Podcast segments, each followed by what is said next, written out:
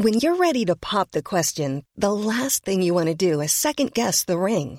At Bluenile.com, you can design a one of a kind ring with the ease and convenience of shopping online. Choose your diamond and setting. When you find the one, you'll get it delivered right to your door. Go to Bluenile.com and use promo code LISTEN to get $50 off your purchase of $500 or more. That's code LISTEN at Bluenile.com for $50 off your purchase.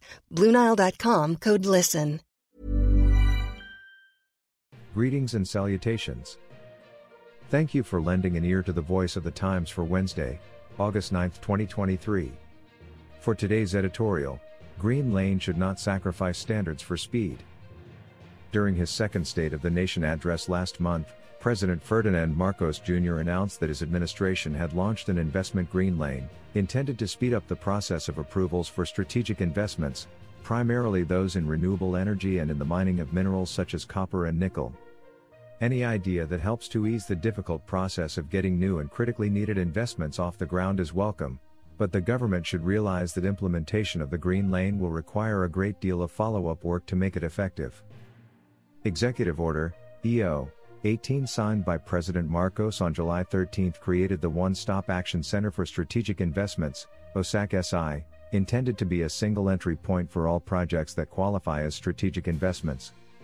Per information from the Department of Trade and Industry's Board of Investments, strategic investments include highly desirable projects recommended by the Fiscal Incentives Review Board to the Office of the President, foreign direct investments endorsed by the Interagency Investment Promotion Coordinating Committee, and priority projects included in the Investment Priority Plan, which is a part of the Philippine Development Plan 2023 to 2028. A bit of skepticism on the part of the public and investors is probably understandable. This is far from the first time an incumbent administration has tackled the country's chronic ease of doing business problem, and many of the previous and ultimately unsatisfactory solutions also involve the creation of some sort of one stop shop. We are inclined to give the current attempt the benefit of the doubt. The officials to whom responsibility for making the green lane work ultimately falls are qualified and knowledgeable people who have the benefit of hindsight towards earlier efforts. There is no obvious reason anyone should expect the new initiative to fail. However, there are a couple of obvious pitfalls. Launching the OSAC SI is one thing, constantly monitoring its outputs and being alert to the possibility that fine tuning along the way will be necessary is quite another. There are two big areas of concern. First, the OSAC SI and its green lane will only apply to investment intake processes at the level of the national government. As we have repeatedly highlighted, a common refrain among prospective investors, whether foreign or domestic, is that the biggest obstacles to completing permits and other requirements are found at the local rather than the national level.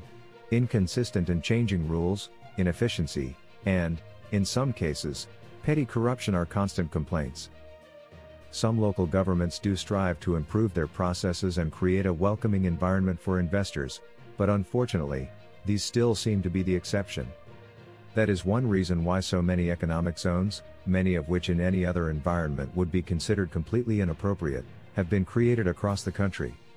It is a workaround, but one that ultimately limits the diffusion of investment benefits to local communities. The second area of concern is that streamlining project permitting processes will allow the launch of projects that are environmentally unsustainable or otherwise harmful to communities. The recent controversy over the large scale reclamation projects in Manila Bay, about which serious questions have been raised, has perhaps highlighted the concern that the Green Lane will encourage sacrificing proper vetting of projects and their risks for speed.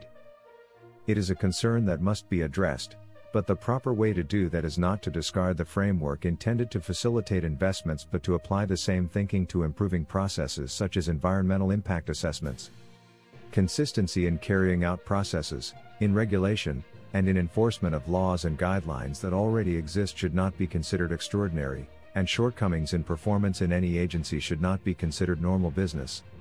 If that dysfunction were not already so commonplace, then creations such as the Green Lane would not be necessary, thus, perhaps the real objective of the government should be to ensure that it is the last by ensuring that all who might be concerned with it are doing their jobs and properly working together.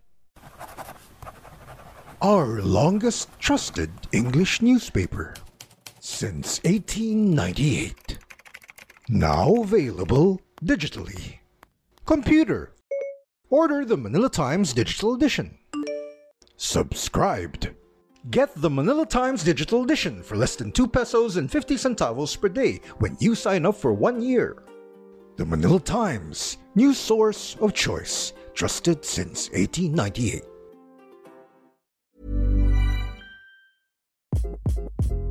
Hi, this is Craig Robinson from Ways to Win, and support for this podcast comes from Invesco QQQ, the official ETF of the NCAA. The future isn't scary, not realizing its potential, however, could be. Just like on the recruiting trail, I've seen potential come in many forms as a coach. Learn more at Invesco.com slash QQQ. Let's rethink possibility. Invesco Distributors, Inc.